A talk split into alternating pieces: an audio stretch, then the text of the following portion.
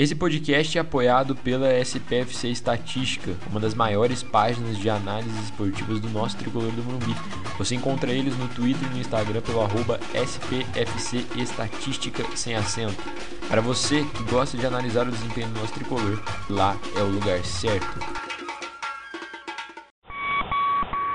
A gente tem que respeitar a camisa do São Paulo e esse pessoal vai voltar a respeitar o São Paulo porque o São Paulo é muito grande. Na hora que vocês subirem dentro do campo e verem aqueles caras ali em cima, olha pra cima, olha onde vocês estão, olha o que vocês estão usando, olha a oportunidade que Deus deu na vida pra cada um de vocês. O maior time do Brasil chama-se São Paulo Futebol Clube. Sei que são mais de 12, 13, 14 milhões de São Paulinos, é pra vocês, não meu, desse time que luta, que tem mais brilho do que qualquer outra coisa no mundo. Nós amamos vocês, esse título é pra todo São Paulino.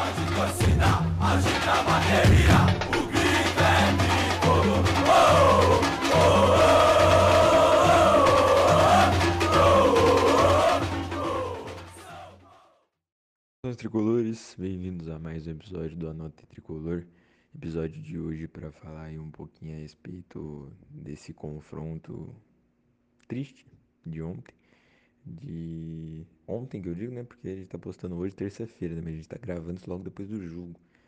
Uma completa, né, completamente devastados depois do jogo, basicamente feriado aí, né, emendado, uma noite fria de segunda-feira, 8 da noite, vendo esse time horroroso do São Paulo jogar, e mesmo não falando nas conotações mais fortes, né, da partida. Basicamente, o São Paulo foi tenebroso, é repetitivo, a gente sempre vai bater as mesmas teclas, mas a gente tem mais problemas depois desse jogo contra o Cuiabá do que a gente tinha quando a gente iniciou o jogo contra o Cuiabá, e esse é o grande detalhe. Eu fiz uma postagem falando que a única coisa que me surpreendia desse São Paulo é que a cada jogo que passava, ele reciclava o que eu dizia do jogo anterior, que era, não, esse sim é o pior jogo do São Paulo que eu já vi da temporada, nos últimos 2 anos, nos últimos 3 anos. E eu tenho aí a minha opinião, um tanto quanto, não sei se é impopular, se é popular, mas pra mim, esse São Paulo que vem sendo regido aí pelo Crespo nas últimas 4, 5 rodadas, é o pior São Paulo dos últimos 2 anos, desde o São Paulo do Cuca, hein?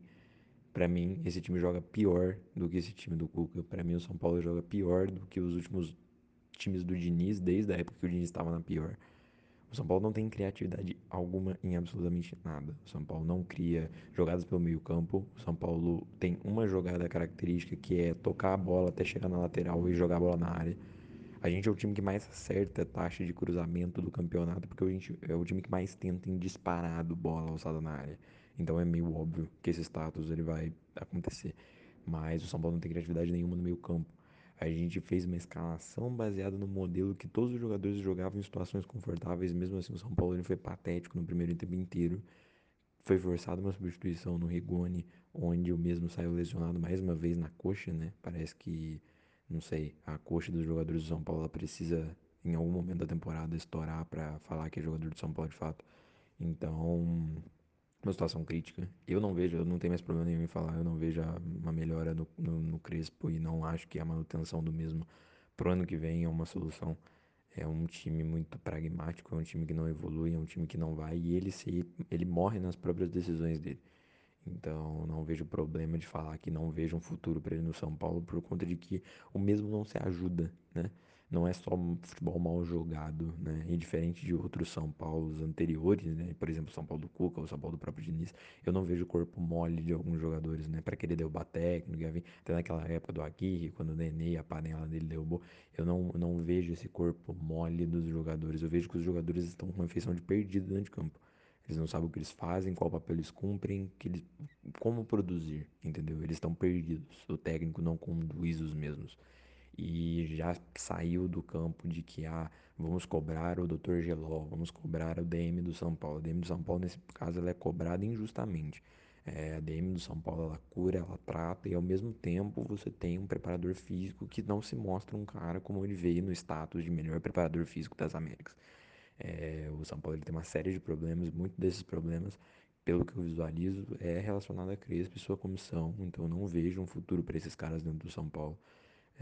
Eu, depois dessa partida do Cuiabá, tenho plena certeza disso. A substituição que ele fez no intervalo, por mais que jogadores que entraram melhoraram, a substituição ela não tem uma base, ela não tem uma teórica, entendeu?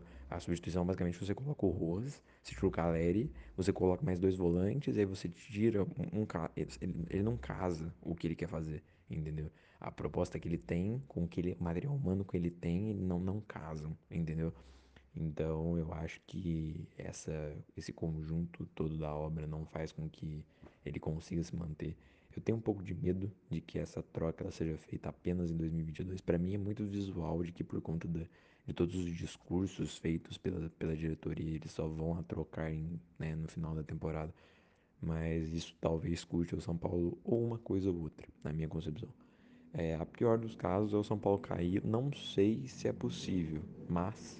para mim, existe uma grande boa chance, não assim uma porcentagem muito alta, mas entre as chances ela não é uma tão descartável. Eu vejo o São Paulo jogando esse futebol com seríssimos riscos pelo campeonato que tem pela frente. Esses duelos que o São Paulo joga agora, os duelos mais fáceis em comparativo com os próximos que virão. O São Paulo enfrentou Chapecoense, Sport, Cuiabá, enfrentou América Mineiro, e enfrentou times que estão, entre aspas, em baixa por estarem na parte de baixo, mas vai enfrentar ainda Palmeiras, Flamengo, Grêmio, vão enfrentar esses monte de time. O Grêmio, no caso, numa situação, talvez o time que brigue com o São Paulo para ser qual é o pior do Brasil hoje em dia, porque o São Paulo joga muito mal, joga pior do que como é o nome? Joga pior do que o Sport hoje, na minha concepção. Vendo os últimos 3 jogos do Sport, o Sport demonstra uma melhora coletiva maior do que o São Paulo, notavelmente até. O Bahia com o Guto jogou melhor ontem, beleza, troca de técnico e afim, mas jogou melhor ontem do que o São Paulo vem jogando nos últimos jogos. Então é discutível, mas a grande situação é que o São Paulo, na minha concepção, fica fora da Libertadores e tem uma grande chance de, essa pra mim é mais viável de acontecer, de ficar em 16º e não pegar nem Sul-Americana e nem rebaixamento. Vai ser a figuração perfeita do que o São Paulo joga. O São Paulo não merece uma competição internacional e, ao mesmo tempo, não merece uma competição internacional, não merece ser rebaixado, na minha visão. Mas, jogando esse futebol com a piora que tem a cada início de partida novo, se continuar empatando, tem a grande probabilidade, né? Então, pra mim é isso. Não sei qual a opinião do Matheus, provavelmente tem uma opinião até mais forte do que a minha. Então, deixei com vocês essa opinião do nosso querido Matheus. Fala aí, Matheus. A gente vem aqui para mais um episódio horrivelmente triste, né? Com mais uma decadência e mais um descenso em qualidade, em ritmo de jogo e todas as coisas que envolvem, né, a partida. E, cara, assim, eu vou começar pela sua última fala e, ao contrário do que você disse, eu acho que a gente merece sim ser rebaixado. Isso é triste de dizer, bem triste, aliás. Mas acho que a gente merece. A gente tá com um estilo de jogo pior. A qualidade, tanto tática como técnica, do nosso time é pior do que alguns times que estão atualmente evoluindo, como vocês estão muito bem, o Sport. Acho atualmente que o Sport... Atualmente não, pelo campeonato inteiro. O Sport sempre teve uma defesa sólida, sempre faltou só aquele acertozinho no ataque. E agora deu uma acertada melhor com o novo técnico, com o Florentino, né, Gustavo Florentino. E, cara, assim, não acho que a gente não mereça cair, sabe? A gente não faz nada pra não merecer. A gente joga mal... Os jogadores vivem numa birra fodida, um briga com o outro, bate boca. A gente não parece ter um clima de time que não vai ser rebaixado. A gente parece ter aquele clima bosta de time rachado, que já tem esses boatos de que algumas pessoas no clube não se falam e essas coisas. Isso é horrivelmente triste, né? Então, assim, eu vou nessa linha de que eu também acho que a gente vai ficar em 16º. O que seria uma vergonha enorme não conseguir pegar nenhuma Sul-Americana. E num campeonato que a Sul-Americana vai até o 15º colocado. Isso é horrível. ser um dos maiores vexames possíveis para o São Paulo, mas cair seria pior, né, lógico. Mas assim, a gente viu mais uma vez um time acuado, que não se impôs no jogo, jogou de uma forma totalmente perdida. As jogadas que aconteceram, todas elas são as mesmas de sempre. A bola que chega na linha de fundo para cruzar na área, e daí ver se alguém vai ganhar a bola no alto. Caleri até ganhou uma vez pro Rigoni, eu acho, a bola, mas teve aquele lance que a bola saiu, né, com o Wellington, mas fora isso, foi a única chance nossa de perigo mais claro. E cara, assim, o Volpi salvou mais uma vez. Contra o Santos ele já fez grandes defesas que tiraram a nossa derrota, e agora ele faz mais uma vez, e assim, essa é aquela máxima, né, cara? E no dia que o Volpi não estiver bem, como ele já não esteve nessa temporada, né, como foi contra o Palmeiras ou Fortaleza, e se ele não estiver bem, a gente vai perder? Eu acho, pro próximo jogo contra o Ceará, tenho quase certeza que vai ser um 0x0, feio. O time do Ceará, muito difícil fazer gol em casa. É um time que não marca, não consegue atacar direito. Fez contra o Atlético, mas fez na Bacia das Almas, lá aos 48, com cobrança de falta. Isso vai ser perigoso pra gente. Essa bola parada do Ceará vai ser muito perigosa. Tem zagueiros muito altos, cabeceiam muito bem, vai ser perigoso. Mas fora isso, não acho que seja tão difícil assim da gente conseguir se segurar lá atrás.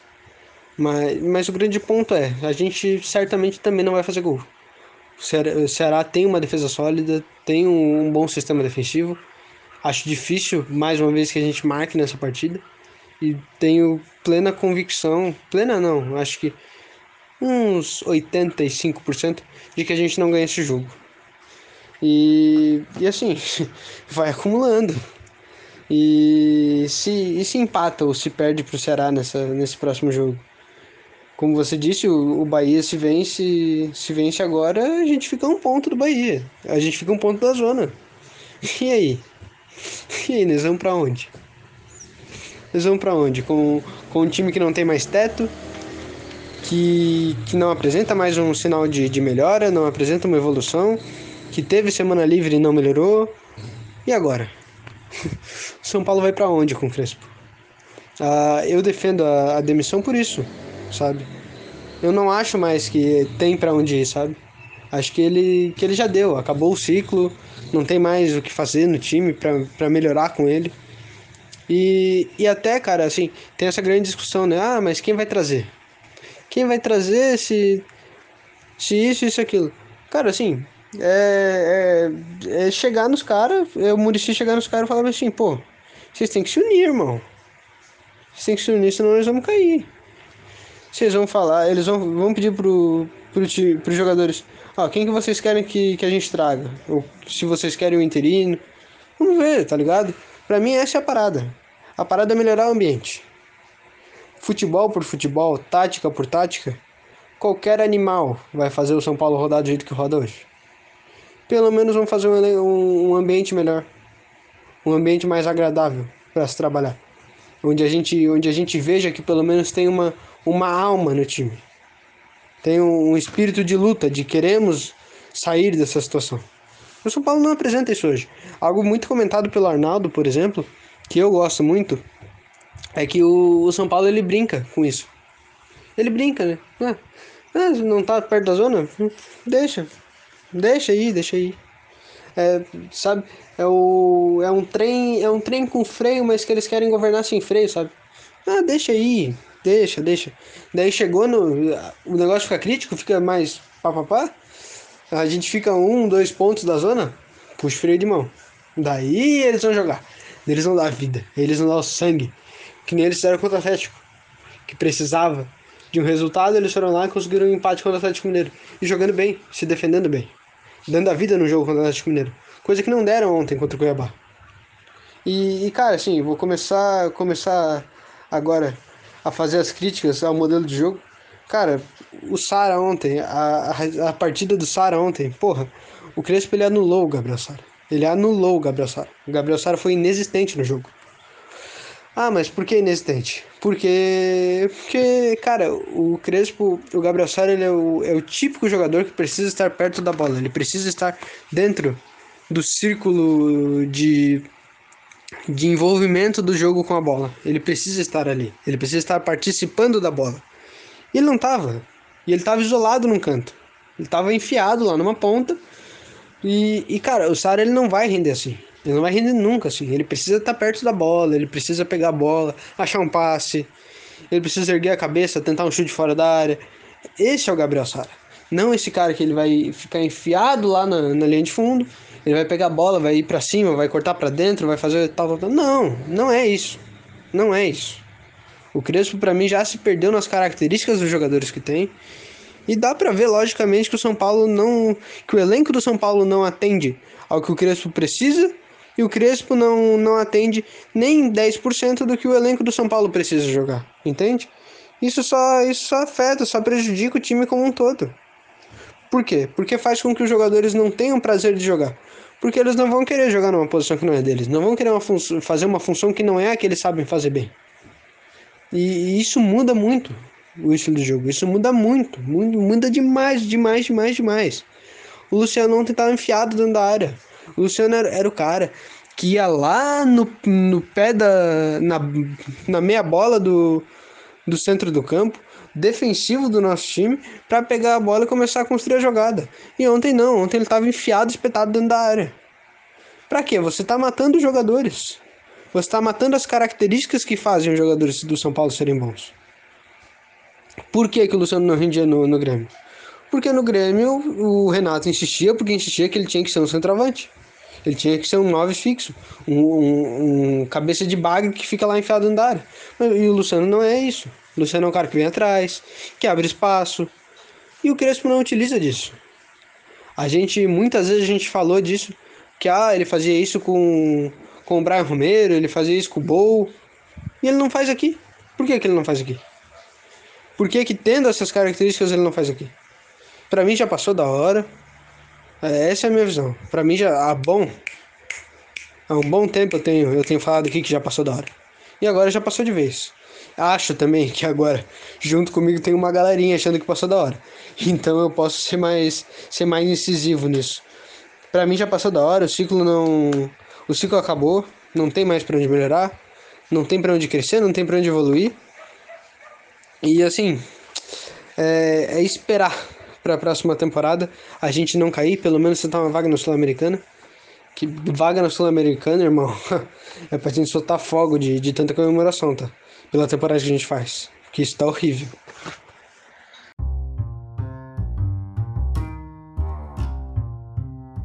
Bom, sendo assim, a gente finaliza mais esse episódio triste mais uma vez, mas fazer o que? O São Paulo ultimamente vem sendo isso, né? A gente não pode falar o contrário, mas eu tô passando aqui, na verdade, nesse final para agradecer você que ouviu a gente até aqui e para dar dois recados bem importantes, né? Primeiro, que a gente retorna na semana que vem, não, né? Já nessa semana, na sexta-feira, no confronto contra o Ceará para analisar essa disputa. E lembrar vocês que a gente está postando sempre, praticamente quase que a semana inteira, um post por dia lá no Twitter, fazendo alguma análise. As últimas análises nossas estão sendo extremamente interessantes, com a acréscimo aí do Luiz, o integrante novo da equipe do Anota, que está fazendo esse trabalho de scout, de análise junto com a gente. Então tá bem interessante. Eu, se fosse vocês, dava uma conferida. Hoje mesmo a gente fez uma postagem a respeito do processo de reformulação que a gente sugere para o São Paulo fazer verdadeiramente em 2022. Então dá uma conferida lá com o nosso Twitter, ele tá espetacular. Beleza? Então muito obrigado a todo mundo e até sexta-feira.